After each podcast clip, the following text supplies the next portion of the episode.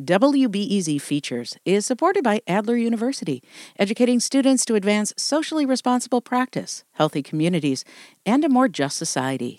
With degrees in psychology, counseling, public policy, and leadership. Adler.edu.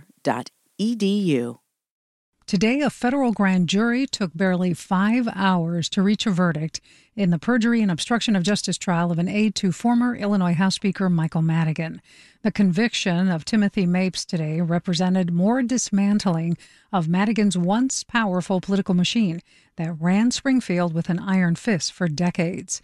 Here to break down the verdict is WBEZ's Dave McKinney, who covered Madigan in Springfield and is now at the Dirksen Federal Building. Dave, thanks for joining us. Hey, Melba. So, why don't we start with you giving us a quick tutorial? Who is Tim Mapes and what was he charged with? Well, Mapes is one of Madigan's closest aides for more than 25 years, and he was portrayed in this trial as a gatekeeper to the ex speaker. I mean, arguably, he was more powerful than a lot of state legislators were. Uh, in this case that just wrapped up, he was charged, as you mentioned in the lead in, with perjury and attempted obstruction of justice for lying to a grand jury in 2021. And prosecutors said that that was all in a bid to, you know, slow the government's investigation uh, in, uh, of bribery uh, involving Madigan. The Fed said that Mapes could have been a star witness for them in that case. Uh, had he just answered questions truthfully about the speaker's political machine and particularly Madigan's now convicted confidant, Michael McClain. And Dave, would you walk us through how federal prosecutors built their case against Mapes? As part of this probe, the government wanted to know what kind of sensitive work that McClain, who was a former uh, a lobbyist for Commonwealth Edison, what kind of work he was doing under Madigan's orders behind the scenes. I'm going to read from the grand jury transcript one instance where Mapes was asked about that, and the jury decided he lied.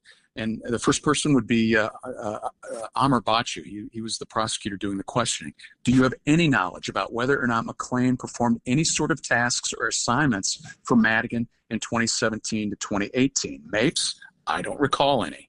In dozens of wiretaps of Mapes and McClain played at trial, I mean, jurors heard the two talking about McClain's role in fundraising for Madigan, in carrying out Madigan's orders to push out a legislator that Madigan wanted out of the House, in minimizing sexual harassment allegations that had hit Madigan's organizations.